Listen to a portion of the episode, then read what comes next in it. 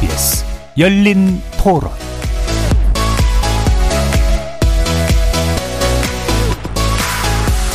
안녕하십니까. KBS 열린 토론 정준희입니다.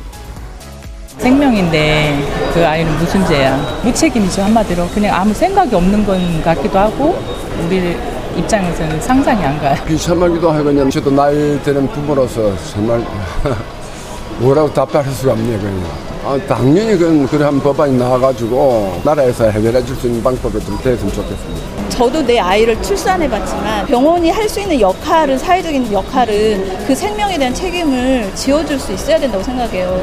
그래서 신고를 당연히 병원에서 해주는 건 전 찬성해요. 병원에 그 계신 분들은 업무 관련된다든지 책임 문제 따잖아요.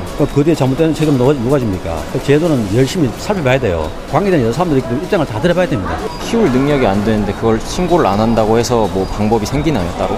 시스템 어떻게 만들 거냐라고 할 텐데 필요하면 해야죠. 그런 거는 사실 뭐 논쟁의 거리가 아니라고 생각하고 저는 병원에서 일이 많아진다 이런 거는 사람을 더 고용을 하면 되잖아요. 거리에서 만나본 시민들의 목소리 어떻게 들으셨습니까? 지난 8년 사이에만 출생 미신고 영유아가 2,000명이 넘는다는 감사원 감사 결과가 알려지면서 영아 6이나 출생 미신고를 막을 제도적 장치 마련이 필요해 보이고 있습니다. 실제로 오늘 국회 법사위에서는 의사나 병원이 출생 사실을 의무적으로 통보하게 하는 출생 통보제 도입을 골자로 한 가족관계 등록 등에 관한 법률 개정안을 수정 의결하는 등 대책 입법에 속도를 내고 있는데요. 병행 도입이 추진되고 있는 보호 출산제에 있어서는 또 찬반 논란이 여전해서 국회 내 논의 과정이 주목되고 있습니다.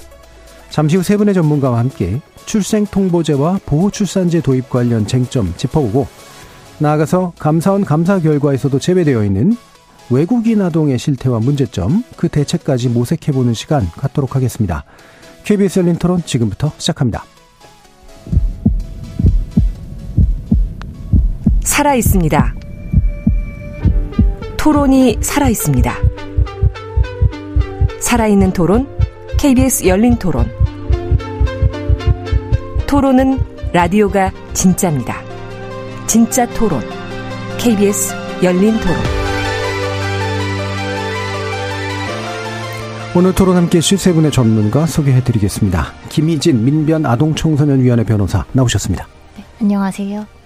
노혜련 숭실대 사회복지학부 교수 자리해 주셨습니다. 안녕하세요. 허민숙 국회 입법조사처 입법조사관 함께 해주셨습니다. 예, 안녕하십니까. 문자로 참여하실 분은 샵 9730으로 의견 남겨주십시오. 단문은 50원, 장문은 100원의 정보 이용료가 붙습니다. KBS 모바일 콩과 유튜브를 통해서도 무료로 참여하실 수 있습니다. KBS 일라드의 모든 프로그램은 유튜브를 통해서도 함께 하실 수 있습니다. 여러분의 많은 관심과 참여 부탁드리겠습니다. 자, 지금 또 우리 사회를 뜨겁게 달구고 있는 사건, 수원 영아 살해 사건인데요. 이와 함께 이제 출생시고도 아직 안 되어 있는 영유아가 상당히 많다. 그리고 그에 관련된 그래서 범죄도 많이 일어나고 있다라는 뉴스를 접하셨을 겁니다. 어, 이런 거 뉴스 접할 때마다 참 우리 사회가 발전된 사회 맞나 이런 생각이 이제 많이 드시기도 할 텐데 세 분의 전문가는 어떤 생각들을 하셨는지 먼저 노예련 교수님 말씀부터 들어보겠습니다. 네. 어, 출생 통보제만 있었어도 예방할 수 있었던 일들이 정말 안타까운 마음이었는데요. 오늘 아주 기쁜 소식이 있어서 예, 예 참 좋습니다. 예. 그 그게 참 그 제도만 있었어도 네. 막을 수 있었다. 네. 근데 왜 이제 와서 됐는지 모르겠다. 네. 그래도 그나마라도 반갑다. 네. 예. 자 허민숙 조사관님. 뭐 개기 영화의 한 장면 같았어요. 이게 실제로 예. 이거를 살면서 경험해 보리라고 한 번도 생각해 보지 못한 친모에 의해서 살해당하고 당일 살해당하고 음. 냉동고에 수년 동안 보관되어 있었던 이 사건을 초래한 그 발단이 무엇이었을까를 좀 논의해봐야 될 필요성은 좀 느껴집니다. 예. 너무나 충격적이기 때문에 오히려 논의가 더 많이 필요해 보이는 김희진 변호사님. 저는 사실 뭐랄까 출생 미등록 아동의 살해 사건, 사망 사건은 어, 없다가 있었던 일이 아니잖아요. 그간 예. 매년 매년 기사화 되던 사건들이었고 음. 그때마다 출생 신고제가 개선되어야 한다라는 논의는 계속 있어 왔는데 지금까지 안 되어 왔던 것 사실 음. 저는 참담한 심정보다는 화가 많이 났습니다. 예. 정부 내에서 갖고 있는 정보가 있었다? 그것만 잘 활용했어도 더 빨리 대책을 찾을 수 있었다라는 게 이제서야 확인이 되었다는 점에서 굉장히 국가의 무책임함에 좀 화가 더 음. 많이 났던 기억이 납니다. 정부가 갖고 있었던 정보는 어떤 걸 구체적으로 얘기하시는 건가요? 비형간염 음. 1차 예방접종, 병원에서 태어난 아이들의 기록, 예. 그 기록을 추적할 수 있는 최소한의 음. 단선이 있었다라는 게 이번으로 드러난 거잖아요. 예. 그렇죠. 그래서 그런 문제를 정부가 사실은 갖고 있었는데도 불구하고 왜 더 필요한 일들을 하지 않았던가 이 부분을 화가 나셨다라는 말씀도 주셨는데 아, 더불어서 지금 감사원 감사 결과가 또 많은 분들한테 충격을 줄 텐데요. 지난 8년 사이에 2천여 명의 출생 미등록 영유아가 있다라고 이제 밝혀진 거죠. 이 부분과 관련해서 김희진 변호사님께 더 말씀 부탁드릴게요. 단초가 되었던 건 의료기관에서 태어난 아이들은 태어난 즉시 비형간염 1차 접종을 합니다. 예. 1차 접종을 위해서 신생아 임시 번호를 부여를 한다고 하죠. 그 신생아 임시 번호가 출생 신고가 된 이후에는 주민등록번호로 전환이 되는데 음. 그간 8년간 전환되지 않았던 아이들이 이제 나중에 말씀드리겠지만 총 6천여 명이었고 네. 그중 이제 내국인 아동인 2천여 명에 대한 이제 확인이 필요하다라는 감사원의 권고가 있었다고 알고 있습니다. 네. 이 신생아 임시 번호 가 있다가 지금까지 친모의 기록까지 함께 확인된 출생 미신고 아동이 이제 그 수치라는 건데요. 사실 2천여 명 전부가 출생 신고가 안 되었다라고 확신할 수는 없습니다. 음. 여타 제도로 출생 등록이 또 이루어졌을 아이들도 상당수 있을 테고 네. 지금 저희가 또 놓치지 말아야 하는 건 출생 신고가 안 되었다, 되었다라는 가부의 사실뿐만이 아니라 출생 신고에 온전한 본인의 정보가 담겼느냐, 예. 내가 부모가 누구이고 언제 어디서 태어난 누구인지에 대한 기록이 태어난 즉시 혹은 태어난 일시적인 그 순간 후에 제대로 기록이 되었느냐, 그거에 대한 음. 논의까지 좀 앞으로 필요하다고 생각하고 있습니다. 예. 그게 안 담길 가능성이 원래 있나요? 있나요? 예컨대 음. 엄마가 병원에서 아이를 출산은 했어요. 그런데 이제 미혼 부 음. 신생부에게 예. 아이를 맡기고 이제 어디 연락이 두절된 경우에 음. 미혼부도 출생 신고를 할 수가 있죠. 그 경우에 아동의 출생 등록 기록에는 모의 기록이 담기지 않습니다. 예. 이번 임시 신생아 번호로 추적해야 되는 아동들 중에서는 그렇게 등록된 아동도 있을 것이고 뭐 유기 아동이 기아로 성본 창설되어서 출생이 음. 등록된 경우도 있겠죠. 예. 네. 자, 이렇게 이제 이게, 이게 일단 정보가 그래도 좀 나왔는데, 있는데, 이 정보도 이제 좀 더 정확하게 뭔가 추산될 필요가 있다라고 말씀도 주셨으니까요. 실제로 이게, 좀 불명확한 이유가 뭔가에 대해서 노, 노혜란 교수님께 더 말씀 을 네, 부탁드리죠. 지금 김희진 변호사님께서도 말씀하셨지만, 예. 이번 감사 결과는 질병관리청을 통해서 병원에서 출생한 아동만을 대상으로 파악한 예. 숫자인데, 일단 병원 외에서 출생한 아이들의 미등록 실태는 음. 지금 파악할 수가 없죠. 또 미신고 시설에 있는 아동들의 출생, 출생 신고가 되어 있는지도 지금 알 수 없는 상황이고요. 지금 뭐 미혼부가 음. 출생 신고를 했을 때는 오히려 등록이 했는데 요번 실태에 파 저기 같이 포함이 된 예, 경우도 예. 있을 거고. 음. 그래서 사실 이 이 실태를 정말 심층적으로 좀 파악해서 모든 어, 이 어떤 사람들이 신고를 하지 않았나 예. 이런 걸 파악해야만 우리가 그런 일을 예방하고 또 정책을 만드는데 활용을 음. 할수 있겠죠. 제가 조금 부원을 하자면 예. 방접종 통합관리 시스템에다 의료기관이 그 신생아 정보를 넣잖아요. 근데 예. 그때 어머니의 성명, 그러니까 보호자의 성명과 주민번호와 연락처를 하는데 이게 그냥 저희가 음. 무슨 확인할 때 그 인증번호 받아서 바로 실시간 조회하는 것이 아니에요. 예. 그러니까 이것이 뭐 잘못된 주민번호를 음. 의도적으로 낼, 낼, 수도 있고 음. 또는 음. 의료진이 입력을 하다가 실수로 음. 실수로 잘못된 번호를 넣을 수도 있는 거기 때문에 이, 정, 이 정보가 정확하지 않아서 이걸로 추적을 통해서도 밝혀지지 않는 사건이 있을 수 있다라는 거죠. 예. 그렇죠. 일반적으로 이게 왜 그 병원에 가서 뭔가를 이제 그 사전에 그 프론트에서 하고 난 다음에 뭔가를 치료를 받거나 진료를 받거나 그러잖아요. 근데 거기서 이제 뭔가 검증이 돼서 이제 이 사람 시스템에 있는 사람이라 이렇게 진행이 되는 거로 우리는 알고 있는데 이 부분이 사실 공백이 있다는 말씀이신 그렇죠. 거잖아요. 예. 그러니까 음. 여기서 이제 그 예를 들어서 그래서 이걸 정확하게 하기 위해서는 친모의 인적 사항을 넣었을 때 저희가 네. 휴대폰으로 본인 음. 인증하는 음. 것처럼 클릭했을 때 이게 유효한 주민번호다라는 음. 것이 떠야 되는데 거기에도 근데 또 한계는 있어요. 왜냐하면은 음. 그 이름과 주민번호만 맞으면 다른 사람의 인적을 넣어도 그렇죠. 확실하다고 본인이다라고 뜨, 뜨기 뜨거든요. 음. 그렇기 때문에 이것이 뭐 아주 완벽하게 뭐 정보를 기입하는 것은 약간 좀 어렵지 않나 이런 생각도 좀 듭니다. 뭐 예. 외적이긴 하겠지만 음. 어쨌든 정보가 제대로 기록되지 않는다. 대표적인 예로 병원에서 아이를 낳으면 출생 증명서를 발급해 주잖아요. 예. 거기에 어, 불러주는 대로 기록을 해줘요. 네. 음. 그러다 보니까 음. 법률상 배우자가 있는데 이제 혼인 외로 출생한 아동의 친생부가 출생 증명서에 이름이 쓰여 있는 경우도 음. 왕왕 확인이 되고요. 어쨌든 출생 증명서의 정확성을 지금 담보할 수는 없다라는 점, 예. 네, 그게 한계일 수는 있습니다. 예.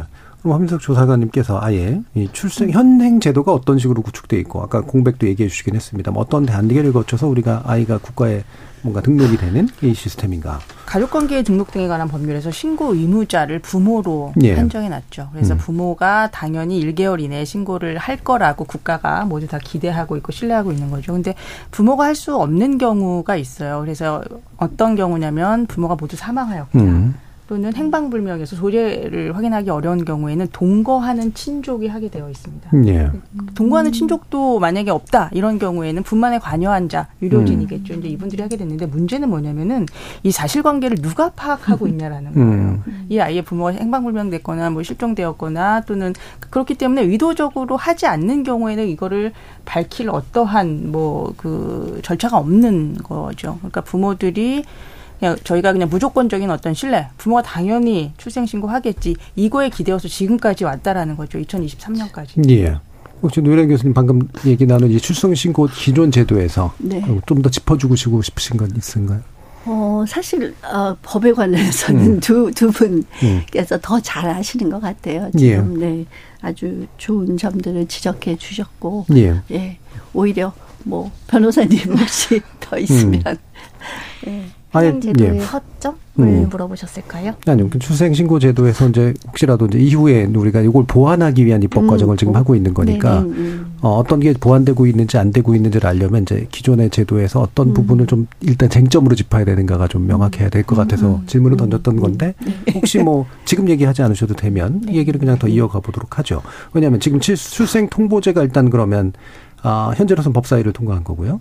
보호 출산제를 병행하겠다는데 이제 이 부분은 아직은 약간 또 논점들이 좀 있는데 음. 이 출생 통보제가 어, 왜 이제 와서 도입됐냐라는 걸 노 교수님께서 아까 얘기해 주시긴 음. 했습니다만 어떤 제도인지를 일단 알아야 또 논의를 할 테니까 김희진 변호사님 좀 말씀 주시죠. 상당수 국가에서 의료기관에서 출생한 아동의 정보가 국가기관에 전달됨으로써 음.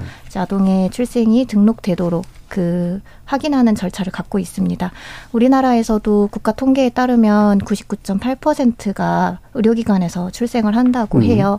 물론 가정 밖 출생의 비율도 있긴 하, 병원 밖 출생의 비율도 있긴 하지만 그렇다면 의료기관에서 태어난 아동의 정보가 어쨌든 전달될 수 있는 절차만 있다면 출생 신고가 되었는지 여부를 확인할 수 있게 되는 거죠. 음. 현행 가족관계 등록법에도 출생 미신고 아동이 발견된 경우에는 검사나 지방자치 단체의 장애 출생 신고를 할 수 있는 제도는 있습니다. 네. 근데 이 규정이 사실상 실행력이 없었던 건 출생 미등록 아동이 발굴될 수 있는 여타 제도가 없었기 때문인데 출생 통보제가 도입이 된다면은 이제 최소한 의료기관에서 태어난 아이들의 존재를 확인하고 그 아이들이 출생 신고 되었는지 여부를 트래킹할 수 있게 되는 건데요. 제도의 구체적인 내용은 의료기관이 출생아의 정보를 출생일로부터 14일 이내에 음.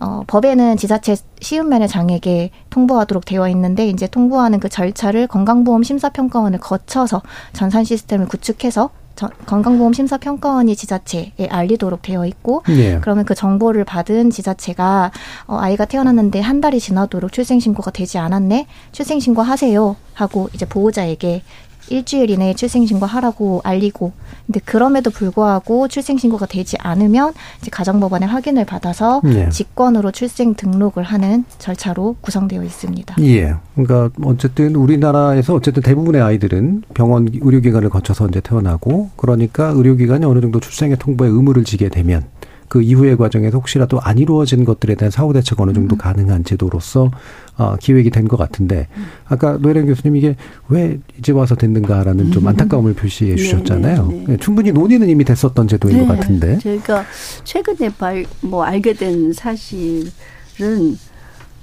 국회에서 딱 한 번 그것도 논의도 아니고 질의만 있었다고 그러더라고요. 예. 그러니까 너무 우리나라 아동의 가장 기본적인 권리인데 음.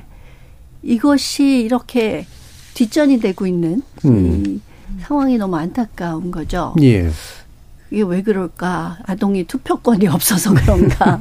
네, 이런 의심을 예. 하게 됩니다. 국회 예. 입법조사관으로서 의료기관에서 예. 그이 업무를 수행해야 하는 당사자분들의 반대가 좀 심했던 음. 걸로 알고 있습니다. 왜냐하면 예. 우리가 의료기관이지 어디가 왜 행정 업무를 왜 우리가 담당하느냐. 음. 그리고 아까 제가 말씀드린 것처럼 실수로 오등록할 수도 있는데 그때 법적 음. 책임이 발생하면 그걸 누구의 책임으로 할 것이냐라는 이런 부담감을 음. 많이 토론하, 토로하셨어요. 그리고 한편으로는 출생 통보제 하면 저희가 이제 후에 얘기할 것이지만 병원에 오지 않으려고 하는 산모가 많아질 것이 네. 아니냐. 그렇다면 음. 이제 불법 낙태 등이 성행해서 산모와 태아에게 좋지 않은 결과를 초래한다라는 이런 말씀도 음. 하셨던 거죠. 그래서 이런 이유로 위원님들이 아마 이거를 밀어붙이시기 굉장히 음. 어려웠던 그런 상황이었다라고 판단이 됩니다. 그래서 또 우리나라의 또 특징이기도 한데 이런 사건이 좀 벌어져야지 음. 신속하게 좀 추진되는 그 지금 그러한 정황으로 제가 이해하고 있습니다. 예. 그래서 실제로 얘기는 됐었는데 여론의 주목을 받고 있지 않은 상태니까 그러다 보니 이제 관련 당사자들이라고 볼 수 있는 정책 결정에 영향을 미치는 분들의 일정한 반대들이 이제 아마 더 크게 작동을 한 것으로 보이는데 어, 일단 의사 등 의료기관의 명분은 개인정보법 위반이다. 라는 말씀인 것 같아요. 일단 법적인 측면에 있어서 보면 기타의 부담이 싫다도 물론 있겠습니다만 김준 변호사는 이 부분이 실제로 법적으로 좀 문제가 될 수 있나요?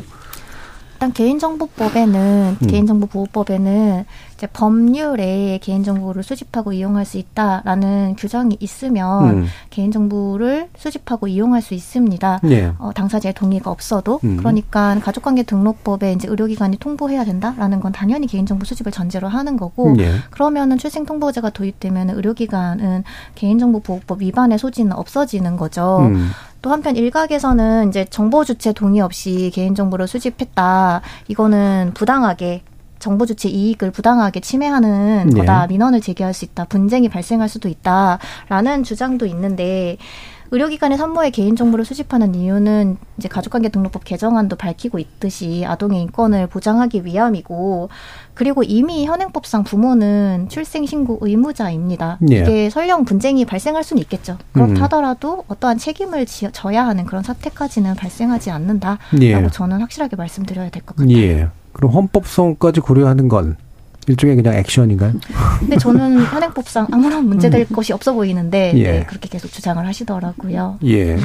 어, 기타에 사실은 우려들도 좀 있긴 있는 것 같은데 혹시 뭐허 조사관님이 보시기에 뭐 아까도 말씀 주셨지만 의료기관의 출산을 조장할 수 있다. 이게 이제 내가 일단 등록이 되기를 바라지 않는 사람들이 분명히 일정 수는 있다는 거고 애초에 그러면 아예 의료기관 가서 출산 안 하려고 할 거다라는 그렇죠. 말씀이신 거잖아요. 지금 2021년도 통계를 음. 보면 426명의 산모들이 음. 그 자택이나 또는 병원에 또는 알 수 없는 곳에서 네.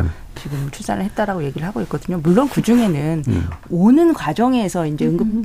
응급 119를 타고 오는 과정에서 출산을 하신 분들 물론 계신데 이제 우려되는 점은 이것을 가족들이 몰랐으면 좋겠다 또는 이 아이를 낳는 것을 아무도 몰랐으면 좋겠다 이런 산모들이 분명히 있을 거거든요. 특히 음. 미혼모, 특히 10대들을 중심으로 그런 이런 경우에 병원을 찾지 않을 텐데 이런면은 둘 다 다 위험해지는 것이 아니, 아닌가. 나홀로 출산을 하게 되는 경우에 정말 음. 그 산모도 위험하고 아이도 위험해지는데 이런 것들 이런 부담을 떠 안으면서까지 예. 출생 통보제를 시행하는 것이 옳은가라는 목소리가 있는 것도 사실은 음. 맞죠. 그래서 이제 저희가 음. 그렇다라면 그 보호 출산제를 같이 병행하는 음. 것이 해답이다라는 음. 얘기가 그래서 여기서 음. 이제 예. 나오게 되는 거죠. 음. 네, 사실은 어 지금도 병원 그러니까 출생 통보제가 없는 상태에서도 병원에 출산이 있잖아요.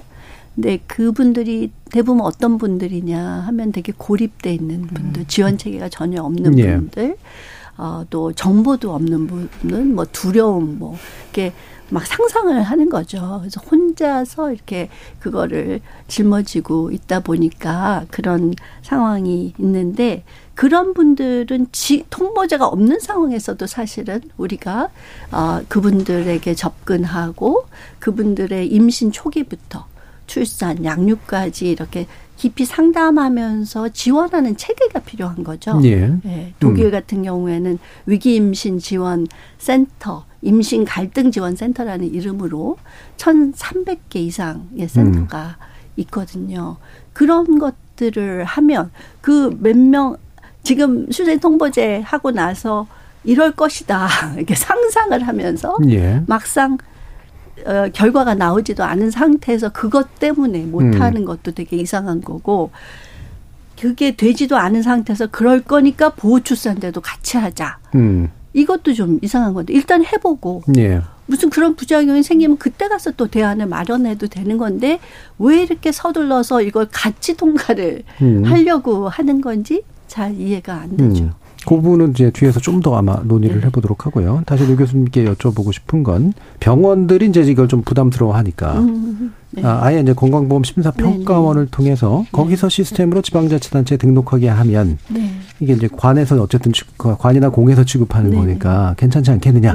이 방안은 어떻게 평가하십니까? 저는 괜찮다고 생각합니다. 음. 사실은 의료기관은 민간 기관이니까 또 건강보험 심사평가하는 그래도 준공무원 드리고 그래서 거기서 이런 통보를 하는 책임을 맡는 것은 어, 바람직하다고 생각을 음. 합니다. 그럼 건강보험 심사평가원에 들어가는 자료는 누가 만드느냐? 음, 그거는 이제 이거는 네. 지금 네. 그 음. 예방 접종 통합 관리 시스템을 음. 모든 의료기관이 네. 사용하고 있잖아요. 음. 그것을 이제 질병청이 음. 관리를 하고 있어요. 그러면은 이제 거기 아까 말씀드린 것처럼 신생아 임시 번호와 보호자의 정보가 있는 거죠. 근데 그게 그 이, 개인 그 의료기관에서는 그 예방접종을 해줬으니까 비용을 정산하기 위해서 네, 네. 그것을 이제 평가원을 보내는 음. 거잖아요. 그렇기 때문에 그것을 음.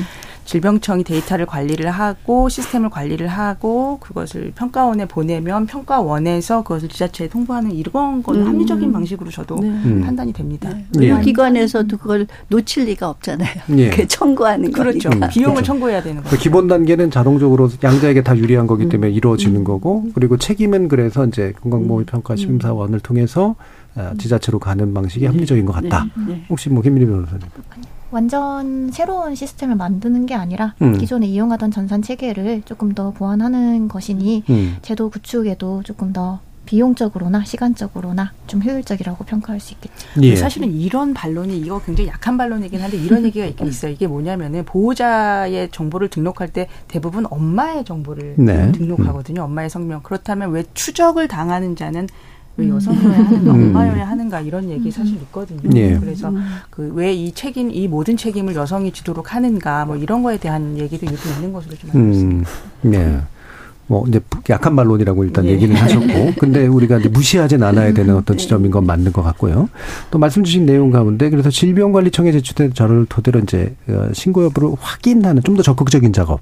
요거는 시행령 개정이 필요한 거죠? 그렇죠. 지금 예. 그래서 복지부에서 시행령을 개정해서 지금 복지부에서 받고 있는 거는 우린 주민번호밖에 없었다라고 말씀을 하고 계시는 거예요. 그래서 네. 신생아 임시번호는 질병청에서 그 목적으로 수집한 것이 아니기 때문에 비용을 정산해주고 또는 예방접종 등록 목적으로 이것을 만들어 준 것이기 때문에 그런 목적으로 즉 산모를 추적하기 위해서 넘겨도 좋은가 이건 지금 현재 법률 근거가 없는 거거든요. 음. 시행령에 이 정보를 이관하는 거에 대한 법률 근거를 만들고 음. 또 이거를 가지고 산모를 추적하는 그 법률 근거도 사실은 만들어야 되는 거죠. 예, 그래서 예. 그 법률 근거가 있어야지만 지자체에서 평가원으로 넘어온 그 정보를 가지고 전화를 한다던가 음. 전화가 되지 않을 경우에는 방문을 한다던가 해서 아이를 확인한다던가 뭐 이런 절차가 이루어질 것으로 생각됩니다. 예. 그래서 지금 계속해서 이제 필요해 보이는 부분은 만약에 안 됐다면 그리고 먼저 뭔가가 잘못됐다면 어, 음. 관청이나 이런 데서 좀 적극적으로 이제 알아내고 하도록 만드는 거 이게 이제 적극적 행정 행위를 해야 되는 건데 그를 위해서는 이제 법제 그리고 시행령까지 좀 조밀하게 좀 고쳐져야 되는 그런 상황인 것 같습니다. 여기서 더 더불어서 이제 아까 이제 얘기 나눴었던 출생 통보제와 보호 출산제는 뭐 잘 같이 가면 좋은 개념인 것 같긴 한데 아까 이제 노유란 교수님은 굳이 왜 그러냐라고 이제 말씀하셨잖아요. 어떤 점이 불만이신 건가요? 아, 보호 출산제는 예. 산모가 아이를 익명으로 출산하게 하는 제도. 예, 예, 예. 음. 근데 이 보호 출산제와 어, 어 출산 어, 이게 두 가지를 출생 통보제를 같이 가, 가려고 하는 이유가 잘 음. 이해가 안 되는 거죠. 예. 그러니까 사실 보호출산제는 보편적 출생제도의 의미를 퇴행시키는 제도라고 음. 볼수 있습니다. 어, 출생 통보제는 아동을 출생후 즉시 등록하고 어떤 부모가 아이를 낳았는지 그 정보를 공식적으로 기록해 놓음으로써 궁극적으로 아동이 원가족에서 성장한 권리를 보장하고자 하는 제도인데 예. 보호출산제는 산모가 익명으로 아이를 출산하게 함으로써 출생 등록에 반드시 필요한 정보가 사라지는 것이고 예. 태어난 가정에서 자, 가할 권리를 빼앗고 음. 또 아동의 정체성에 대한 권리, 음. 자기 뿌리를 알 권리. 를 침해하는 예. 그런 부작용이 있기 때문에 대단히 신중하게 검토해야 할 음. 제도인데 지금 이렇게 급하게 이 보편적 출생제도와 꼭 같이 해야 하는 것처럼 이렇게 강조하는 그것이 잘 이해가 안 돼요. 예, 그러니까 원리적으로 보호출산제를 그냥 들어보면 네. 어, 모든 그 산모들을 잘 보호하는 것 같은 제도인 것 같은데 그게 아니라 네. 애초에 네.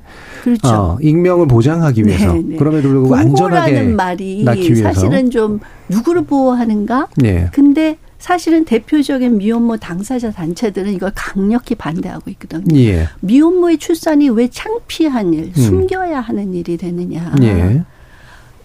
미혼모가 당당하게 아이를 키울 수 있는 사회를 만드는 지원 체계가 예. 필요한 거죠. 음. 근데 보호 출산제가 만들어지면 지금같이 미혼모에 대한 편견이 심한 우리 예. 사회. 우리나라 혼외 출산율 1.9예요. 음. 세계에서 제일 편견이 심한 나라예요. 예, 예. 그런 사회에서 어, 숨겨 숨기는 어, 익명으로 출산하는 제도가 만들어지면 음. 당연히 그걸 숨게 되죠. 예. 그리고 아 그렇게 되면 아동을 양육할 어떤 양육을 포기할 하는 쪽으로 유도될 가능성이 많고 예. 그래서 참 위험한 일이죠. 예. 그러니까 위기 임신에 처한 분들은 출 임신 초기부터 충분한 상담, 집중된 상담을 통해서 아, 자신과 아동을 위해서 무엇이 최선인가를 다양한 각도에서 예. 고려하고 결정할 수 있게 지원해주는 그런 제도가 필요한 거지. 음. 미혼모로 애 낳는 건 너무 창피하고 두려운 일이니까 예. 그냥 어, 숨겨서 낳을 수 있게 해줄게라는 음. 그 제도는 특히 아동의 권리에 엄청난 심해 아, 정체성 네. 권리에 침해가 되는 거고 사실은 미혼모가 자신의 아이를 키울 어, 또 권리 네. 또 키울 수 있는 능력을 어, 지원받을 그런 권리를 포기하게 하는 음. 그런 제도라고 생각을 합니다. 예, 그러니까 애초에 그러니까 보호출산제를 병행하느냐 마냐의 문제 음. 이전에 보호출산제 자체가 이제 이른바 그 아이 낳는 낳아진 아이 그리고 네. 낳는 산모에게 있어서 근본이 되는 뭔가를 좀 외려 잃게 만드는 그 측면들이 있어서 좀 더 근본적으로 반대하시는 그렇죠. 것 같은데요. 그렇죠. 김희진 변호사님 혹시 견해 있으신가요? 네, 이게 반론이라고 표현해야 음. 할지 음. 어, 우리나라는 좀 특수한 그러니까 미혼모에 대한 사회적 편견이 여타 국가들보다 크다라는 예. 사회 문화적 시선 외에도 특수한 역사적 배경이 있죠. 60년간 이제 고아 호적을 양산해서 예. 추산 20여만 명을 해외로 입양 보냈던 음. 이제 그들이 지금 나의 뿌리를 알 권리를 목소리를 높이고 있는 우리나라는 굉장히 그런 역사적 과오를 범했던 나라입니다. 그 지난 시간을 반성하면서 제도를 새롭게 만들어 나간다면 예. 우리가 유념해야 될 것이 무엇인지 분명히 중심을 잡고서 제도를 만들어 나가야 하는데 음. 지금 말하고 있는 보호 출산제, 소위 익명 출산제는 고아호적과 다를 바가 없는 네. 거고요. 네. 정체성에 대한 권리가 얼마나 중요하냐, 뭐 대표적인 예로 뭐 실내 출산제, 익명 출산제, 프랑스, 독일, 유럽 국가에서 이미 시행하고 있다라고 하는데 프랑스에서도 2007년부터 익명 출생으로 태어난 아동들, 그들이 나의 알 권리를 주장하며 계속 시위를 이어오고 있습니다. 음. 이게 비단 우리나라에서만 해외 입양인들이 뿌리에 대한 권리를 말하는 게 아니라 여타 나라에서도 그런 과거를 가진 아동들, 성인들은 모두 같은 문제 의식을 갖고 있는 거고요. 예. 또 한편 이 프랑스 익명 출산으로 태어난 한 사례를 보면 알고 봤더니 나의 부모는 익명 출산으로 여섯 명을 낳았더라. 음. 도덕적 케이도 분명히 조장한다라는 측면은 부인할 수 없습니다. 네. 사실 양육은 쉽지 않아요. 임신, 출산, 양육은 당연히 부모로서 해야 되지만 그게 아무나 할 수 있을 만큼 간단하고 쉬운 문제는 아닙니다. 예. 학대의 대부분이 가정에서 발생할 정도로 양육은 정말 어려운 과제이거든요. 그러면 그게 잘 가능하도록 국가가 어떻게 그 가족을 지원할 것이냐, 임신 예. 초기에 지원할 것이냐. 우리나라는 여전히 현저히 부족한 상황에서 출생 등록제와 더불어서 보호출산제가 지금 당장 필요하다. 이런 음. 논의는 층위가 맞지 않다라고 저는 말씀드리고 예. 싶습니다. 반론이 아닌 것 같다고 하셨는데 진짜 반론 아니신 것 같고요. 네, 제가 예. 예. 네.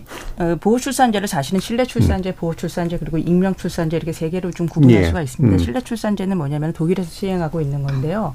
그 아기를 익명 속에 낳도록 하지만 엄마의 정보를 가능한 한 많이 남기도록 예. 법제화하는 겁니다. 음. 남겨야만 해요. 엄마의 음. 설명 성명이라던가 엄마가 지어준 이름이라던가 부의 정보라던가 어느 장소에서 낳았는지를 남겨놓는데 다만 아이가 청구할 수 있고 아이가 열여섯 살 때 청구할 수 있어요. 예. 보고 싶다. 음. 엄마의 그 정보를 열람할 수, 열람하고 싶다라고 청구할 수 있는데 엄마는 십오 세에 음. 아이가 십오 세 될 때 아, 공개하고 싶지 않다라고 미리 얘기할 수 있어요. 예. 이런 경우에 법원으로 가도록 되어 있습니다. 프랑스는 음. 보면은 보호출산 제도인데 엄마의 정보를 많이 남기도록 권유를 해요. 음. 하지만 이것을 강제하고 있는 건 아니죠. 이런 경우에는 말씀하신 음. 것처럼 모의 정보를 잘 확인하기 어려운 경우도 있습니다. 예. 극단적인 익명 출산제가 미국의 모든 주에서 시, 행하고 있는 세이프 헤븐법, 음. 안전한 천국법인데 이거는 뭐냐면은 아기를 낳고서 72시간에서 1년의 기간 동안 주정부마다 달라요. 아기를 아무 정보도 남기지 않고 맡길 수 있는 거예요. 이 예. 법의 목적은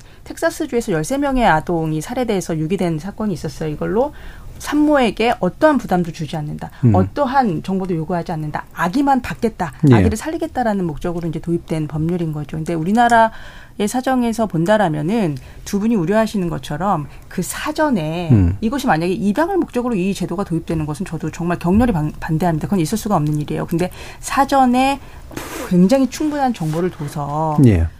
무연모로서 살아갈 수 있는 이러한 제도들이 있다. 아이를 안전하게 음. 출산할 수 있는 방법이 있다. 집에서 나홀로 출산하지 않아도 돼. 이런 정보를 충분히 준 다음에 음. 안전한 상황에서 산모와 태아가 그 출산을 음. 같이 경험할 수 있도록 안전하게 보호하는 거 이런 의미에서 도입이 된다라면은 음. 저는 일정 부분 음. 도입에 그 의미가 있다라고 좀 판단하고 있습니다. 예. 출산 지원의 형식 그리고 이제 스스로가 아이게 아이를 낳고 기를 수 있겠어라고 계속해서 이제 확신할 수 있도록 만들어 주는 방식이 일단 가장 기본이다에 대해서는 세 분이 동의하시는 예, 것 같고. 왜냐하면 낳고 나서 음. 정말 두려움과 공포와 절망 속에서 음. 아이를 목졸라 살해하거나 음. 또는 음. 아이를 가진 상태에서 너무 두려워서 불법적인 약물을 복용하고 또는 이런 경우도 음. 있어요. 이것이 음. 방송에 나가는 것이 적절하지는 예. 모르겠는데 남자친구를 시켜서 구타당하는 거죠. 이제 그 아이를 저희가 이제 일토로 뭐 이런 음. 일들이 청소년들 사이에서 일어나고 있으니까 적어도 이런 음. 일들을 막기 위해서는 이런 제도가 있으니까 제발 안에 들어와서 예. 둘다 안전해 다오 뭐 이런 음. 의미에서 저는 제도가 좀 설계되어야 될 필요가 있다라는 생각이 좀 듭니다. 예. 근데 사실 KBS 어 어제 뉴스에서 영화 살해에 관한 예. 내용이 있었는데 영화 살해는 주로 24시간 내에 이루어진다고 해요. 난구 낳고 그러니까 다음에 외국의 음. 경우에도 보면 베이비박스에 아이를 맡기는 사람들과 영아 살해를 하는 사람들은 완전히 다른 사람들이라고 예. 해요. 그러니까 끝까지 임신 사실을 부인하고 있다가 음. 갑자기 얘가 나오니까 당황해서 버리고 가거나 이런 예. 일들이지 저렇게 의도적으로 영아 살해를 하는 경우는 별로 없기 때문에 연구 결과들을 보면 영아 살해가 베이비박스에 있다고 음. 예방되지 않는다는 그런 결론들을 내리고 예. 있거든요. 예. 그러니까 보호출산제도 마찬가지인 것 같아요. 영아 사례는 정말 특이한 케이스. 어, 다, 아주 근본적으로 다른 사람들이라는 거죠. 예. 네. 음. 지금 2234님께서 미혼모가 당당해지는 사회를 만드는 일은 필요하지만 음. 지금 당장 또 실현되는 건 아니니까 음. 당장 필요한 건 아동을 보호하는 것 아니겠습니까? 음. 그래서 보호출산제도가 필요합니다. 음. 아이가 본인의 부모를 알 권리보다는 일단 안전하게 태어나도록 하는 것이 중요하다고 생각합니다. 이런 의견도 좀 음. 주셨는데 어떻게 생각하시는지 좀더 의견을 한번 받아볼까요? 혹시 김혜진 변호사님. 일단 구도가 굉장히 이상하게 대립되어 음. 있다고 생각을 음. 하는데요. 아동의 생명권과 부모의 사생활, 프라이버시가 충돌하는 것이 아닙니다. 예. 생명권은 굉장히 좀 포괄적인 복합적인 권리 개념인 거고요. 굳이 권리 충돌을 말해야 한다면 아동의 뿌리, 아동의 알 권리와 부모의 사생활인데 부모의 사생활을 침해하는 게 과연 아동일까요? 권리 충돌은 권리 주체의 충돌인 건데 아동이 부모의 사생활을 침해하는 것이 아니고 사생활에 대한 어떠한 사회적 편견이 작동을 하는 거잖아요. 네. 어 미혼모에 대한 사회적 편견을 해소하는 것 단시간에 일어날 뭐 개선되기는 어렵겠지만 네. 그것부터 차근히 차근히 나아가지 않는 않으면 결국에는 아이를 낳아서 키우는 것보다 혹은 임신 중지를 선택하는 것보다 아이를 낳고서 키우지 않는 선택지로 가게 될 수 있는 그 흐름은 결코 부인할 수 없다라고 생각이 들고요. 아동의 생명을 보호하자. 생명이라는 건 굉장히 복합적인 내용인 거잖아요. 내가 이 세상에 왜 태어났으면 살아가는 내내 고민할 게, 고민하게 될 텐데 보호출산제라는 이름 하에 태어난 아이들의 미래를 생각한다면은 지금 당장 생명을 구했다. 우리는 최선을 다했다라고 말할 수 있을 것인가? 저희는 반드시 음. 반문해 봐야 한다고 생각해요. 그리고 생명을 살리는 일은 꼭 숨기게 해서 살리는 게 오히려 더 위험할 수 있어요. 공개적으로 사실은 비밀 보장은 하면서 네. 그 엄마가 아이를 잘 키울 수 있게 하거나 정말 키울 수 있는 여건이 안 되면 건강하게 준비된 상태에서 입양을 보내고 음. 또 입양 간 아이도 자기의 정체성을 어 알고 살아갈 수 있도록 기록도 남기고 이런 방식으로 할 수 있거든요. 꼭 보호출산제가 있어야지 그 아이의 생명을 살릴 수 있는 게 아닌데 예. 어, 조금 오해들이 있는 것 같아요. 음. 이게 실제로 이게 발의가 다 됐었잖아요. 2017년 이후부터. 맞습니다. 예. 음. 황민숙 조사님. 이게 두 건이 발의가 아 아니 지금 지금까지 열한 건 음. 이, 아, 출생통보제가 11건이 발의된 거죠. 보호출산제는 지금 21대 국가에서 11건이고, 보호출산제는 두 건, 지금 음. 김혜 의원님하고 조우섭, 조우섭 의원님. 네. 근데 이분들이 보완을 하시긴 하셨어요. 그러니까 예. 태생에 대해서 알 권리거든요. 그 김진 변호사님 말씀하신 것처럼 평생의 숙제이자 과제 그리고 정말 고통의 근원일 수 있는 어디서 왔는가 하는 음. 물음이죠. 그래서 여기서도 뭐가 정보를 남기도록 하고 근데 성인이 된 이후에 열람할 수 있도록 예. 된 거죠. 음. 근데 여기서도 변호사님 그 뭐가 반대하면은 네. 열람이 되지 않도록 네, 네. 음. 이렇게 막아놨기 때문에 결국에는 알수 음. 없는 상황이 생기는 것도 음. 사실은 네. 우려스러운 거죠. 음. 그러면 이제 뭐 일부를 마치면서 어 이게 이제 그 보호출산자 그러니까 출산 통보제라고 하는 것이 이제 한 패키지로 갈 수 없는 거다에 대해서는 아마 대부분 생각하시는 것 같고 다만 이제 보호출산의 현실적 필요성이라고 하는 부분에 대해서는 뭐 약간의 평가는 좀 다를 수 있으나 장기적으로 그렇게 그게 이렇게 반드시 문제를 해결해 주지 않는다에 대해서는 또한 동의하시는 것 같은데 우리나라 이제 문화적 특성도 있겠습니다만 이제 미혼모가 이제 두려워하는 것들이 되게 많은 거잖아요. 이게 내 흔적으로 남아 있고 내가 나중에 미래에도 뭔가 문제가 생길 것 같고 이와 같은 마음들을 좀 더 긍정적인 방식으로 돌릴 수 있을 만한 현실적인 제도들이 음. 있는 건가라는 네. 부분에서 약간만 더 얘기를 해보고 음. 이부를 마무리할까 하는데요. 노혜령 네. 교수님. 네. 사실 우리나라의 그 지역사 안에는 정말 많은 기관들이 있습니다. 네. 그러니까 이런 기관 뭐 사회복지관도 있고 건강아전지원센터도 있고 공공의 뭐 찾아가는 동사무소 어 주민센터 또 희망복지지원단, 드림스타트 뭐 정말 많은 기관들이 있거든요. 어, 이런 기관들이 협력을 해서 지역 사회를 바삭하게 파악만 하고 있어도 음. 뭐 병원 밖에서 출산을 했건 위기 임신이건 간에 빨리 파악을 발굴을 해서 예. 그분들의 임신 초기부터 계속해서 적극적으로 집중적으로 지원을 해주면 아이를 양육할 능력을 어 가질 수 갖기에 도울 수 있는 음. 것도 있고 아까도 말씀드렸지만 정 안 될 때는 뭐 입양을 보낸다거나 아니면은 일시적으로만 좀 분리하고 회복이 된 상태에서 아직 다시 결합을 하게 네. 되든지 네. 이런 다양한 대안들이 있을 수 있는데 익명 출산자를 해버리면은 그냥 거기서 끝나는 거죠. 아동 그 아동의 권리뿐 아니라 엄마도 자기를 자기가 낳은 아이를 키울 수 있는 음. 그런 기회를 상실하는 거고 사실 입양 예전에 비밀로 이렇게 입양 보낸 분들이 대단히 많은 고통을 받아서 네. 친생모 증후군이란 말 용어까지 생겼어요. 음, 음. 그 정도로 입양을 보내고 나서 고통을 겪거든요. 그러니까 그런 고통도 겪게 하지 않으면서 아동에게 최선의 어, 이익이 되는 방법을 함께 강구하는 이런 제도를 우리 이미 있는 기관들이 할 수도 있고 또 뭐 독일처럼 위기 임신 지원 센터를 설치해서 할 수도 있는 거죠. 예. 음. 바삭하게라는 표현을 하셔서 혹시 뭐가 바싹 말랐나 했는데 아마 세세하게라고 예, 하는 예, 의미로 이제 사용을 하신 것 같고요. 혹시 허 조사관님 그 사례나 이런 거로 얘기하실 거 있으실까요? 왜냐하면 문턱이 너무 높아요. 예. 사실은 음. 기관이 있다라고 아마 정부에서는 얘기할 겁니다. 음. 올 기관이 있어 가족센터 가도 되고 음. 뭐 이렇게 찾아갈 수 있는데 그러니까요. 사실은 민간에서 어떻게 발굴하고 있냐면 이들이 인터넷에 올려요. 임신했는데 아기 어떻게 낳아야지 그 아기 낳는데 키워줄 분 이런 음. 글도 사실은 올라와서 음. 그런 글이 올라오면 민간에서 빨리 낚아챕니다. 우리가 도와줄게 이런 식으로 그래서 사실 아일랜드 경우를 한번 들어볼게요. 음. 아일랜드의 이런 한 라인입니다. 전화해서 이렇게 결정해요. 네가 올래 내가 갈까 음, 이거예요. 음. 그리고 누구랑 갈까 그 언제 만날까. 그래서 굉장히 자유로운 분위기에서 압박감 없이 자기의 상황을 얘기하고 그리고 필요한 지원을 받을 수 있도록 그렇게 시스템이 구축되어 있습니다. 이런 음. 경우라면 네. 준비도 하고 그렇죠. 미래를 예측하기도 하기 때문에 두려움과 공포에 휩싸일 필요가 없는 거겠죠. 이런 시스템이 완비된 이후에 저희가 음. 이제 미혼모에 대한 역량 또는 아동에 대한 생명권 보호 이런 걸 얘기할 수 있다라고 예. 생각이 됩니다. 이, 이거는 우리가 실천하는 방법만 좀 바꿔도 예. 가능하거든요. 음.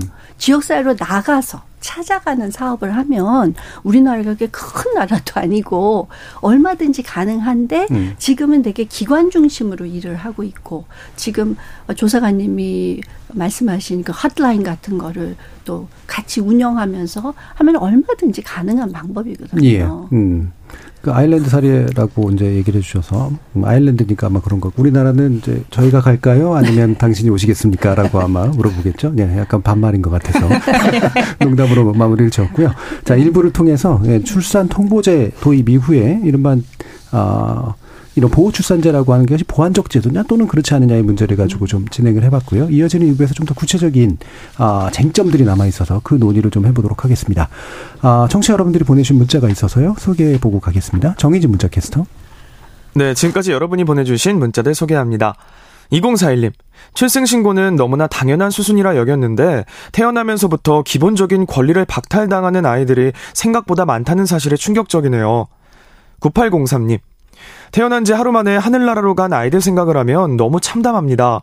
정부가 손을 놓고 있었던 게 아닌가 싶어 화가 나네요. 이런 안타까운 사건이 발생해야 대책 마련한다고 나서는 정치권 반성하십시오.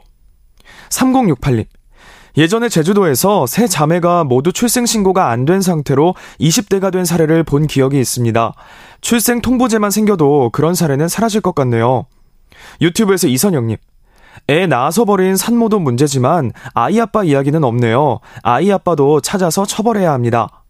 4755님. 의료기관 출산 통보제가 시행될 경우 본인의 개인정보를 제시해야 하는데 이를 원치 않는 산모들이 과연 병원을 찾을까 의문이 듭니다. 후유증에 대한 대책도 마련돼야 할 듯 합니다. 0083님. 미혼모나 미혼모 관련 대책 마련이 선행돼야 합니다. 나홀로 부모들이 보다 자신감 있게 아이들을 양육할 수 있는 사회 분위기를 조성하는 게 가장 중요해 보입니다. 라고 보내주셨네요. 네, KBS 열린 토론. 이 시간은 영상으로도 생중계하고 있습니다. 유튜브에 들어가셔서 KBS 일라디오 또는 KBS 열린 토론을 검색하시면 지금 바로 토론하는 모습 보실 수 있습니다. 방송을 듣고 계신 여러분이 시민 농객입니다. 계속해서 청취자 여러분들의 날카로운 시선과 의견 보내주세요. 지금까지 문자캐스터 정의진이었습니다. 토론은 치열해도 판단은 냉정하게 복잡한 세상을 바꾸는 첫 걸음은 의외로 단순할지도 모릅니다. 평일 저녁 7시 20분 당신을 바꾸는 질문 KBS 열린 토론 정준희입니다. KBS 열린 토론 2부 노혜련 숭실대 사회복지학부 교수 허민숙 국회 입법조사처 입법조사관 김희진 민변 아동청소년위원회 변호사 이렇게 세 분과 함께 출생 통보제로도 포괄될 수 없는 어떤 여백이나 공백들이 있는 부분 어떻게 메꿔나갈 것인가라는 이야기를 좀 나눠볼 텐데요. 그래서 이 사각지대가 무엇이냐? 어, 그리고 아까도 뭐 처벌 얘기가 좀 나왔습니다만, 어, 실제로 이게 이제 처벌로까지 이어지면서 뭔가 이행력을 높이는 그런 방식으로 좀 구성이 돼 있는 것인가? 허미숙 조사관님께 한번 여쭤볼까요? 일단 출생 신고하지 않으면 과태료 5만 원 이하가 부과됩니다. 그러니까 예. 사실은 이거는 매우 가벼운 거죠. 근데 음. 저, 이제 아까 그 시민농객 인터뷰에서 말씀하신 것처럼 근데 만약 출생 통보제 도입됐다라고 해서 이 영화 사례 막을 수 있었을까라고 음. 질문해 봤을 때 아니다라는 생각이 또 드는 거예요. 왜냐하면은 출생은 통보됐죠. 다, 다만 범인을 저희가 늦게 잡은 거예요. 음. 그때 바로 검거하지 못하고 수년이 흘러서 이제 예. 인제 잡은 건데 그렇다라고 하면은 출생 통보제가 과연 아동들의 안전 또는 아동 학대 예방에 어느 만큼 기여할 것인가에 대해서 저희가 다시 질문해야 되거든요. 또는 관련이 없다라고 볼 수도 있어요. 아이들을 찾을 수 있지만 뭐 학대를 예방할 수 있는 방법은 아니다라고 예, 예. 뭐 그렇게 얘기할 수 있거든요. 음. 그러다 보면 출생 이후에 그 산모와 아이를 조금 돌봐주는 그런 공적 시스템에 대해서도 저희가 좀 생각해 보게 됩니다. 음. 영국의 제도를 한번 가져와 볼게요. 그래서 건강가정 방문사라는 제도가 있어서 출산한 모든 산모의 집에 10일 이내에 예, 예. 찾아갑니다. 예. 찾아가서 이제 상태를 맞아요. 확인하는 거죠. 네. 그래서 산모 괜찮은지 아기 건강한지 둘 다 지금 안전한 상태인지를 확인하고 음. 위기 가정인 경우에는 빨리 연계를 해주겠고 음. 훨씬 더 취약한 가정, 아, 10대 미혼모 가정에는 그 별도의 제도가 있어서 음. 총 64회까지 방문을 해요. 예. 아기가 두 살에 이르기까지 이런 제도가 들어와야지만 음. 출생통보제라는 음. 제도 이후에 그 출생 아들, 그 신생 아들 좀 보호할 수 있다라는 그렇죠. 생각이 듭니다. 예. 그게 맞는 게 아니죠. 출생통보제다고 다 해결되는 게 아니다. 그렇죠. 그게 기본이고 여기서부터 이제 시작 음. 아, 촘촘히 음. 만들어 나가야 되는 거죠. 예. 어, 혹시라도 이제 정치권이 이제 출생 통보제 했으니 오케이 하면서 이제 뭔가 이렇게 이 문제가 다 해결된 음. 것처럼 이렇게 음. 받아들여지지 않게 네. 뭐 중요한 지적들을 해주신 것 같고요. 이게, 이게 뭔가 이렇게 장벽이 있다, 좀, 좀 어렵다. 잘안 된다 이런 문제들을 이제 좀 지적하는 분들이 있어서 김희진 변호사님께 현행 출생신고제도 그리고 이후에 출생통보제도라고 하더라도 어, 이런 출생 신고가 좀 원활하게 이루어지지 않는 그런 어떤 문제들이 어디서부터 나오는 건가 이야기를 좀 부탁드려 볼까요? 출생 신고가 원활하게 이루어지지 않는 것들 음.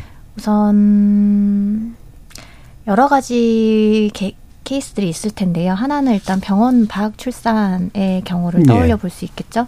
현재에도 출생 신고를 할 수 있는 방법이 있습니다. 근데 병원 방학 출산인 경우에는 어, 나의 자녀다. 이제 혈연 관계를 증명할 수 있는 자료를 첨부해서 음. 법원에 확인을 받으면 음. 이제 그 결정문을 갖고 출생 신고를 할 수 있거든요. 예. 그런데 일반 대중이 법원의 문턱을 넘기가 쉽지 않아요. 예. 사회적으로 고립되어 있는 경우에는 더욱이 어려울 수밖에 없고요. 유전자 검사 같은 증명 서류가 필요하죠. 음. 유전자 검사 비용 30만 원, 50만 원 결코 적은 비용 아닙니다. 유전자 검사를 또 그냥 받을 수 있느냐? 출생 미신고 아동, 미성년 자녀이지만 법정 대리인이 없죠. 출생 신고가 안 되어 있으니까. 법정 대리인을 선정하는 것 또한 법적 절차를 거쳐야 돼요. 예. 그 모든 관문을 넘어가는 게 너무도 어려운 것이고요. 적지 않은 경우에 가정박 출산일 때에도 대부분 119 구급대 불러서 이동 중이거나 혹은 와서 탯줄을 잘라주거나 사후 처리를 해주거나 여러 가지로 개입이 되어 있어요. 그러면 사실 119 구급대원이 어떤 의무 기록 등으로 자녀가 맞다. 혈연 관계를 증명해 줄 수 있는 의무 기록으로 인정해 주면 좋을 텐데 제가 해봤을 때 어떤 법원은 그거를 유전자 검사서를 대신해서 인정해 주기도 하고 어떤 음. 법원은 그래도 유전자 검사서 받아와라. 그 법원마다 또 입장이 다르거든요. 예. 네. 이렇게 출생 신고의 관문을 넘어가는 게 쉽지가 않을 것이고 또 한편 어 그런 경우도 있어요. 출생 신고가 안 되어 있는 상황 자체는 방임 학대 피해 네. 아동이거든요. 네. 음. 이제 그게 발굴이 되면 어쨌든 지자체 아동보호팀 주축으로 개입이 됩니다. 그러면 이제 이 아동에게 필요한 각종 사회보장 시스템을 적용하기 위해서 어떠한 조치를 취하겠죠. 그런데 그 첫 번째 순서 중 하나가 출생 등록이어야 되는데 출생 등록과 관련 업무는 다른 과의 업무예요. 음. 아동보호팀의 업무가 아니거든요. 몰라서 안 하거나 어떻게 해야 될지 몰라서 못 하거나 결국에는 빠르게 출생 등록부터 하자라는 업무 연계가 안 되다 보니까 국가에 발굴된 경우지만 출생 등록에 변화는 전혀 없는 그렇게 방치되는 경우들도 있고요. 미혼부 출생 신고 어려움도 있는데 음. 이건 다른 질문이 있는 것 같아서 네 음. 제가 뭐또 같이 계속 얘기하셔도 괜찮습니다. 2015년도에 음. 개정이 한 번 됐었죠. 음. 어, 미혼부인 경우에는 인지만 할 수 있었는데 이 인지는 어, 두 가지 어쨌든 친생모의 정보를 다 알아야지만 출생 신고 서류를 작성해서 인지를 할 수 있었던 거예요. 예. 이제 그게 친생모의 정보를 이제 다 모르는 경우에는 인지를 할 수가 없는 거죠. 그러면 이제 법원에 또 절차를 복잡하게 거쳐야 했는데 이게 부당하다라고 해서 이제 사랑이법이라고 개정된 내용이 이제 엄마의 이름, 주민등록번호, 등록 기준지를 모르면 법원에 확인을 받아서 음. 부도 출생신고를 할 수 있다. 이제 이 법이 도입됐으니까 이제 미혼부 출생신고 가능해지겠다라고 생각했는데 일부 법원에서는 셋 중에 하나만 모르는 상태로는 이 법의 적용 대상이 아니다. 음. 셋다 몰라야지만 미혼부 출생신고 규정을 적용할 수 있다. 라고 해석을 하는 문제가 있었어요. 그래서 예. 어떤 부분에선 되고 어떤 부분에선 안 되고 실제로 2015년부터 19년까지 400몇 건의 미혼부 출생신고 신청이 있었는데 음. 어 120여 건은 인용이 안 됐어요. 기각이 안 됐어요. 그들이 어떻게 출생신고 되었는지는 알 수가 없는 거죠. 예. 문제 제기가 계속 있었고 이제 2020년 6월에 대법원의 결정이 있었죠. 어, 친모의 어떤 특정이 가능하더라도 서류를 구비할 수 없는 불가능한 경우에는 이 이혼부 출생신고 규정이 적용이 되어야 한다. 이때 이 사건의 당사자는 난민 인정자의 부모였거든요. 음. 그래서 법원의 결정이 있은 다음에 이제 한 번 더 사랑해법이 개정이 되어서 셋 중에 일부만 몰라도 미혼부 출생신고 규정 적용할 수 있다. 혹은 이제 뭐가 특정이 되지만 소재 불명이거나 아니면 서류 제출에 협조해주지 않는 경우에도 미혼부 출생신고 할 수 있다. 그리고 이제 개정이 되었고 이제 이게 2021년 네, 개정이 되었나요? 음. 네, 이제 시행 중이니까 또 어떻게 적용되고 있는지 지켜봐야 하는 상황입니다. 네, 시청자들이 좀 헷갈려 하실 것 같아요. 네. 왜 미혼부는 그럼 왜 출생신고 못하냐? 네, 네. 아빠인데, 친부인데, 네. 이렇게 헷갈려 하실 것 같은데, 민법상 친생 추정 규정 때문인 거죠. 이 네, 얘기가 그렇죠. 뭐냐면은, 그렇죠. 엄마가 다른 남성과 법률 혼인 관계에서, 법적으로 부부인 관계에서 다른 남자의 아기, 이 미혼부, 생부와의 사이에서 아기를 낳은 경우에는 법률상으로는 법률상의 남편의 아이로 추정되기 그렇죠. 때문에 예. 법원에서 예. 해주지 않고 있는 거거든요. 음. 그래서 외국에서는 이런 경우에 일단 친생 추정의 번복을 DNA 조사 결과로 음. 할수 있도록 하고 있어요. 왜냐하면 예. 이 법이 예전에 만들어 DNA 그렇죠. 조사 방식이 예. 들어오기 이전에 만들어진 거고 아이를 보호하기 위해서 만들어진 거예요. 왜냐하면 친부를 만들어 놔야지 이 아이를 양육할 예. 예. 거기 때문에 그래서 음. 이제 시대가 달라졌으니까 음. 음. 이제 DNA 검사 로 친부임을 인정할 수 있도록 하는 그 제도가 더 빠르게 개선되어야 될 음. 필요성은 또 있습니다. 뭐 같은 맥락에서 혼외자 출생인 경우에 모만 출생 신고할 수 있도록 하는 규정도 그렇죠. 예. 헌법 불합치다라고 음. 결정 나왔으니까 음. 네, 달라질 필요는 있죠. 예. 제가 아까 김희진 변호사님 말씀하신 것 중에 나홀로 출산인 경우에 왜 지금 출생 통보제가 아무 효과가 없냐면은 병원에서 출생 증명서를 받아야 출생 신고를 할 수 있거든요. 음. 그래서 요 공백이 있기 때문에 음. 분만에 관여한 자라고 규정되어 있는데 되게 모호해요. 법원에서 음. 그리고 엄격하게 이거를 음. 해석하고 있기 때문에 음. 분만을 목격한 자, 음. 그때 함께 있었던 네. 자 이런 경우라면은 인정하는 걸로 제도를 좀 완화할 좀 필요도 있는 거죠. 예. 제도를 좀 바꿔야겠네요. 음. 네. 또두 분의 말씀 가운데서 또 나온 것이 이제 이, 이 매번 이런 정책적인 얘기를 하면 꼭 강골처럼 등장하는 건데 A를 담당하는 쪽과 또 B를 담당하는 쪽이 한꺼번에 같이 해야 되는데 안 되기 때문에 생기는 문제 이런 음. 것들이에요. 아까도 이제 김 변호사님의 지적 속에서 보면 추진하는 그, 그 부서들이 달라서 생기는 문제가 있는데 이런 게 이제 통합적으로 좀 조정이 좀 안 되는 것이냐. 이 미등록 아동 문제에 있어서도 역시 마찬가지로 그 부분이 반복되는 것이냐. 노혜령 교수님. 그렇죠. 음. 이게 지금 이제 이 통합적으로 이렇게 관리하는 데가 없고 음. 또 이런 미등록 아동이 뭐 보호 시설에서도 발견되고 뭐 경찰서에서 발견되기도 하고 뭐 민간 기관에서 발견되기도 하고 이런데 사실은 이 실무자들이 잘 몰라요. 네. 어떤 절차를 밟아야 하는지 어 등록을 할, 하게 하려면 그러니까 그냥 그거는 본인의 업무가 아니라고 생각. 음. 하면서 계속 아이가 미등록 상태가 유지되는 음. 어, 상황이 되고 또 우리가 미등록 아동에 대한 실태 파악이 제대로 안 돼 있으니까 아까도 말씀드렸지만 왜 신고를 안 하는지 뭐가 문제인지 이런 것들을 파악해서 어떤 예방책과 지원 체계를 마련해야 되는데 예. 그런 부분이 잘 안 되는 거죠. 음.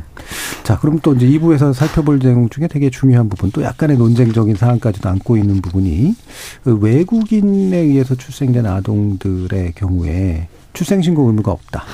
또는 아예 이제 그뭐 엄마 아빠 자체가 등록이 안 돼 있는 상태까지도 또 있기도 하기 때문에 이 수가 이제 아까 김희준 변호사님 말씀 속에서 이미 한번 나왔었잖아요. 전체가 6천이었는데 4천을 빼고 이제 2천이 남은 건데 이게 4천이 바로 이 외국인과 연관된 아동들이잖아요. 이 부분에 대한 이야기 좀 부탁드릴까요? 네. 최근에는 좀 언론에 많이 등장하는 것 같은데 감사원에서 파악한 바로는 6천여 명의 임시 신생아 번호가 부여되었지만 어, 출생신고가 안 된 경우였고, 예. 그 중에 4천여 명은 외국인 부모의 자녀였다. 이제 이들을 제외한 2천여 명만 이제 조사가 필요하다라고 했던 이유는 외국인 부모의 자녀는 현행법상 출생신고 의무자가 아니기 때문이다. 음. 저는 그렇게 이해를 하고 있고요. 예. 네.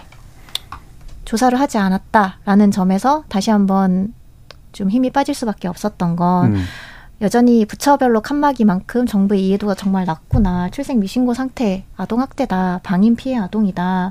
이미 10년 가까이 이제 거기에 대한 이해도는 높아졌다고 생각했는데 예. 출생신고 의무가 없다라는 것만으로 학대 위험 이 없다라고 단정할 수 있느냐. 음. 이제 거기에 대한 고려는 전혀 없었던 것 같아요. 음. 그러니까 위험이 굉장히 큰 영역으로 이제 보이는데 어, 이게 뭐 법안은 뭐 여러 가지로 시도는 되고 있는 것 같습니다만 이게 잘안 풀리는 이유가 어떤 걸지 또 궁금하기도 한데요. 일단 뭐 관련된 말씀 좀 부탁드려 볼까요? 변수 부장. 네, 외국인 아동의 출생 등록에 관한 법률이 두건 음. 지금 발의되어 계류 중에 있습니다. 사실 이거는 그 우리 국가 의무예요. 1991년도에 유엔 아동 권리 협약 음. 비준했거든요. 예, 그 예. 유엔 아동 권리 협약에서 즉시 등록될 음. 권리를 얘기하고 있잖아요. 그래서 이것을 음. 이행하기 위한 어떤 조치로 보여지는데 음. 그 가족관계 등록법에 따르면은 그 외국인을 부모 두 분 엄마 아빠가 다 외국인인 아동의 경우에는 등록을 받아주지 않는 거죠. 출생신고 음. 자체를 국가에서 받아주지 네. 않습니다. 그래서 대사관에 가서 본국 대사관에 가서 하던가 아니면 본국에 가서 해야 되는데 우리나라에 들어오지 않은 대사관이 30개 국이 됩니다. 그러니까 할 데가 없거나 또는 난민 인 상황에서는 본국에 돌아갈 수가 없는 거죠. 네. 그래서 생명이 위태로울 수 있기 때문에 그래서 이 법률을 통해서 부모들이 아동의 등록될, 등록될 권리를 지켜주기 위해서 이, 이 법률안이 발의되는데 법률안의 특징이 뭐냐면은 사실은 불법 체류자인 경우에 음. 공공기관의 직원을 만나는 거, 공무원을 만나는 것 자체가 굉장히 두려울 수 있어요. 네. 어떻게 생각하면 또 한편으로는 이것을 우리, 우리를 유인해내기 위한 음. 이러한 제도로 기능하지 않을까라는 두려움이 있거든요. 그래서 이 법안에서는 아동들을 외국 이주 아동들을 등록하게 하되, 즉 국내 절차 유사한 방식으로 등록하게 하되 이 공무원들이 이 정보를 활용해서 불이익을 주는 것을 금지하는 조항을 넣어놨어요. 그래서 네. 불법 체류자로 발각돼서 추방될 염려 없이 일단 아동을 등록시키자라는 것이 이 법률 안의 취지입니다. 예. 그럼 등록되는 과정에서 뭐 예를 들면 이제 인지했어. 근데 이거를 법무부에 막 그 해야 된다거나 이런 의무가 없는, 없는 거죠. 거죠? 원래는 음. 공무원이 그 통보 의무가 음. 있는데 그걸 신고할 통보 의무가 있는데 여기에서는 그렇게 하지 않도록 음. 오히려 금지 조항을 넣어놓은 것이죠. 예. 근데 이 부분에 대해서 이제 불편함을 느끼는 분들도 있는 것 같아요. 어, 일단 아 그들의 그들이 우리가 보호 관리해야 될 대상이냐라고 생각하시는 좀 단계에서부터 어, 이게 시민권 부여하고 동일하게 또 받아들여지기도 하고 생기는 이제 문제도 있는 것 같고요. 노혜령 교수님 이 부분 어떻게 좀 생각하시나요? 어, 일단 우리나라에서 태어난 아이들이잖아요. 예. 그러니까 우리가 어, 허민수 보좌 아, 저 조사관님도 말씀하셨듯이 유엔 아동 권리 협약을 비준한 국가로서 그날에서 태어난 아이들은 국적에 관계없이 모두 건강하게 선 성장할 수 있도록 지원할 책임이 예. 있다. 는 법을 따르기로 약속한 거거든요. 음. 그러니까 어, 이 아이들이 출생 등록을 하게 함으로써 그 아이들이 어떤 배경 의 아이들이고 어떤 아이들이 태어나고 있고 이 아이들이 우리나라에서 또 안전하게 살 수 있게 하려면 어떠한 것들이 필요한가 이런 또 정책 마련을 위해서도 되게 필요한 정보고 이 아이들이 또 건강하게 자라야만 우리나라 전체가 또 안전하고 건강한 곳이 예. 될수 있잖아요. 음. 그래서 그런 측면에서 어 우리가 반드시 책임져야 될 음. 그런 부분이 아닌가 이렇게 예. 생각합니다. 어, 일단 이권협약 측면에서 등록이 필요한 부분에 대해서까지도 또 인정하실 수 있는 부분 음. 대부분들이 그러실 테고 근데 이제 이게 결국에는 시민권을 가지고 있는 자녀 그 부모의 자녀로서 의무 교육도 받고 뭐 의무 이제 그 병원 치료라든가 이런 것들도 받고 결국 복지도 다 이용하고 이런 것들까지 허용하자는 거냐라고 또 이제 얘기하시는 분들도 있을 수 있어서 관련된 큰 오해가 이제 음. 국적을 음. 부여하는 것이라고 오해하시는 음. 분들이 많은데 그렇지는 않아요. 국적을 네. 국적이 부여되지는 음. 않습니다. 음. 그리고 지금 현재 저희 제도에서도 미등록 이주 아동들은 교육을 받을 수 있어요. 그렇죠. 고등학교까지 교육을 음. 받을 수 있기 때문에 다만 이제 사회보장 제도에서 저희가 이제 아동 수당이라던가 이런 것들이 음. 있잖아요. 이 네. 사회보장 제도에 얼마나 포섭할 것인가라는 건데 음. 그리고 체류 자격을 어떻게 해줄 음. 것인가라는 건데 음. 이 부분에 있어서는 어떤 사회적 논의가 필요는 한 것 같아요. 음. 하지만 이 아동의 입장에서 봤을 때 선택한 것도 아니고 그냥 태어남을 당한 거거든요. 네. 그냥 우연하게. 근데 음. 이런 아동들을 사회보장 그리고 위료 지원에서 철저하게 배제하는 것이 이것이 옳은가라는 그런 의문을 가지고 있습니다. 음, 김미준 변호사님. 이주아동은 이미 이 나라에 많이 살아가고 있고 사실 아동의 권리로서도 굉장히 중요하지만요. 이거는 국가를 위해서도 한 나라를 위해서도 필요한 게 이 나라에 어떤 배경을 가진 누가 살아가고 있는가 그걸 파악을 해야지 이 나라를 살아가는 사람들이 안전하고 행복하게 살아갈 수 있게 필요한 정책을 만들 수가 있어요. 그 아이들이 어디서 어떻게 살아가고 있는지 실태가 파악이 되어야 하는 건 첫 번째이고요. 또 한편 이 나라에서 살아갈 수도 있겠지만 부모의 본국이라든지 여타 나라로 갈 수도 있겠죠. 그때 나의 신분을 확인할 수 있는 공문서는 필요합니다. 예, 예. 이 나라에 태어났다면은 음. 그 공문서는 발급하는 건 너무나도 당연한 책임이라고 생각을 합니다. 예. 세번 말씀 들어보면 우리나라는 속인주의다. 그런데 이렇게 하면 안 된다는 그 오해의 근거를 두고 있는 그런 거죠. 국적인 원래는 가족관계 등록법 개정으로 음. 외국인 아동의 출생 신고도 가능하도록 시도를 해봤어요. 예. 그런데 가족관계 등록법의 견고한 벽을 넘을 수 없었습니다. 음. 내국인만 대상으로 하는 음. 법이다. 음. 네, 그래서 별도 외국인 아동의 출생 등록에 관한 법률안이 시도된 거예요. 예. 네. 그러니까 김 변호사님 말에 동의하는 게 뭐냐면 사회적인 비용과 부담이 될 수 있어요. 그 또는 이, 이분들을 잘 살리면 그 사회의 다양성과 포용성 있잖아요. 큰 자산이 될 수도 예. 있는 거거든요. 그래서 저희가 우리나라 지금 출생률이 맞습니다. 너무 낮아요. 음, 그러니까 네. 이러다가 나라가 없어질 것 같은 음. 이런 생각이 드는데 우리나라에서 태어나고 우리나라 문화도 알고 언어도 아는 이, 이 아이들이 결국 우리나라의 시민이 될 수도 있죠. 궁극적으로는 이민 음. 정책을 바꿀 수도 있고 또 이 아이들이 결국 뭐 본국으로 돌아간다고 하더라도 우리나라에서 에 대해서 좋은 기억을 갖고 네. 가는 것이 가장 좋은 홍보 효과잖아요. 음. 그리고 사실은 스웨덴 같은 나라는 아예 아동 권리 협약을 법으로 채택을 했어요. 그래서 모든 아이들 뭐 불법 아이 최근에 이제 뭐 그런 그 그냥 홀로 불법으로 들어오는 아이들도 있거든요. 예. 네. 그런 음. 아이들이 사실 문제를 많이 일으켜요. 음. 그런데도 제가 한번 가봤을 때 엄청난 돈을 투자를 하더라고요. 음. 그래서 왜 그렇게 하느냐 그랬더니 결국 지금 이, 지금 투자해야지 이 아이들을 제대로 키워내지 않으면 음. 나중에 더 큰 비용이 든다. 네. 이런 이야기를 음. 하더라고요. 음. 그러니까 우리나라도 다르지 않다고 생각을 해요. 음. 우리나라에 사는 모든 아이들이 건강하고 행복해야지 우리 전체 사회가 음. 건강하고 행복한 사회가 될 수 있는 거죠. 예. 자, 그러면 음. 이제 어, 어느 정도 이 제도에 관련된 얘기들은 좀 진행을 해봤고요. 아까도 이제 많이들 지적해 주셨습니다만 출생 통보제라든가 기타 이제 산모가 이제 아이를 잘 낳아서 잘 키우도록 만들어주고 외국인에 의해서 태어난 아이들도 이제 잘 등록해서 잘 키우도록 만들어주는 시스템과 별개로 영화 사례는 그렇다고 사라지진 않고 그렇다고 줄어들기는 굉장히 어려울 것이다. 이 부분이 있다면 지금의 이 이슈를 만들어낸 게 결국 영화 사례 범죄에 관련된 거라서 이건 어떻게 다뤄야 되는 거냐. 그래서 아까도 이제 청취자들 가운데 보면은 제발 뭐 아버지든 어머니든 다 처벌을 엄청나게 해주세요라고 하는 심리들이 좀 있는데 이 부분에 대한 세 분의 판단도 한번 들어보도록 할게요. 김희진 변호사님 어떠세요?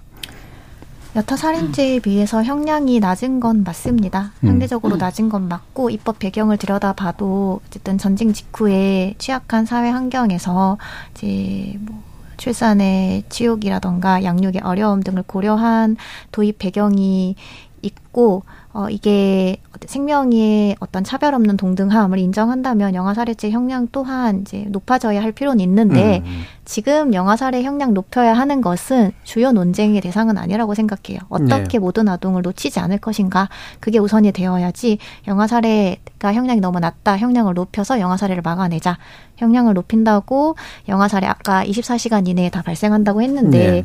그 극도로 위기의 상황을 어떻게 더 빠르게 발굴해낼 것인가 음. 네 이건 다른 논의라고 생각을 하거든요.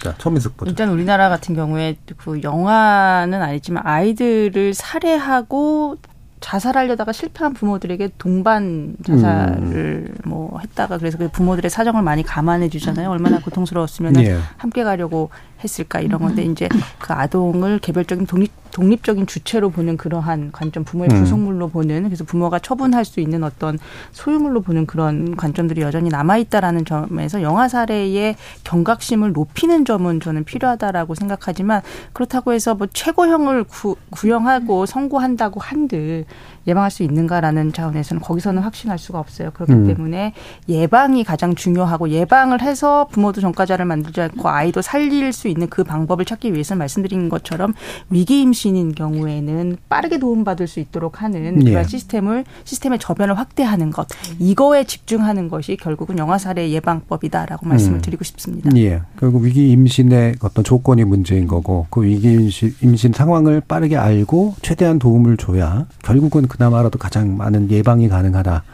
그래도 아까도 뭐 60 몇 번씩 이렇게 만나는 그런 영국 사례라든가 네. 이런 거 얘기해 주셨죠. 자, 노혜령 교수님. 네, 저도 뭐 전적으로 동감. 예. 음. 조사관님이 말씀하시는 거, 음. 어, 일반 범죄보다 좀 가볍게 처벌하고 있어서 음. 뭐 형량을 조금 높이는 것은 뭐 타당하다고 생각을 하지만 음. 영화 사례는 아까도 말씀드렸지만 주변에 지, 지원 체계가 거의 없는 사람들 예. 사회에서 일어나는 경우가 많고 또 최근에 수원 냉장고 그 시신 사건은 정신적으로 되게 문제가 있는 부분 같아 부분 음. 같아요. 심한 우울증을 겪고 있다든지 네. 경제적 이유로 아이를 살해할 생각은 안 하잖아요. 보통 사람들은. 그러니까 이분 같은 경우는 이제 출산 통보제가 됐으면 자연스럽게 다가 다자녀 가구로 이제 알게 됐을 거고 지원을 하는 과정에서 그 어머니의 정신적인 어려움도 알게 됐을 거고 그러면 자연스럽게 도울 수 있는 상황이 됐을 텐데 네. 하는 또 마음이 음. 있었죠. 제가 그 사건을 보면서. 네. 네. 그럼 지금 이제 마무리 차원에서 이렇게 경색된 국회에서 그나마라도 이 법사위가 이렇게 빠릿빠릿하게 돌아가는 걸 오랜만에 이제 보는 것 같은데 네. 아까도 잠시 뭐 개, 인적으로 얘기가 나온 거긴 합니다만 이런 끔찍한 좀 사건이 나야 정치권이 반응을 음. 보이는 그리고 언론이 반응을 보이는 이런 방식 좀 바람직하지는 않은데 그 과정에서 이제 뭔가 오류도 생겨날 수 있는 거잖아요. 그래서 국회에서 단연간 입법조사 활동을 해오신 분으로서 어떤 부분을 좀 유의하기를 좀 당부해 하고 싶으신지 마지막으로 한번 사실은 법안의 완결성을 높이는 것이 대단히 중요합니다. 개정한다라고 뭐 얘기를 하지만 그거 수고도 들고 시간도 들고 그렇게 또 쉽지도 않아요. 지금 음. 말씀하신 것처럼 법안 하나가 사실은 상임위에서 상정돼서 논의되기까지에는 정말 너무나 많은 시간이 걸리기 때문에 첫 번째 이 법안이 좀 잘 잘 좀 완벽성을 기해서 좀 설계돼서 음. 진행되기를 간절히 바라고 있고 그러기 위해서는 정말 이게 조속하게 좀 성과를 내는 것에 지금 뭐 몰두할 것이 아니라 음. 이것이 과연 우리가 보호하고자 하는 그 모든 그 관계자들을 잘 보호하고 있는가 음. 그 법률의 궁극적인 목적을 달성할 수 있을 것인가에 대한 저는 충분한 검토도 사실 필요하다라고 생각합니다. 예. 일단 출산 통보제에 관련해서 네. 말씀을 주신 거고 그리고 이거를 최대한 뭐 입법적 완결성을 높이는 그리고 당사자들의 어떤 이해를 충분히 반영하는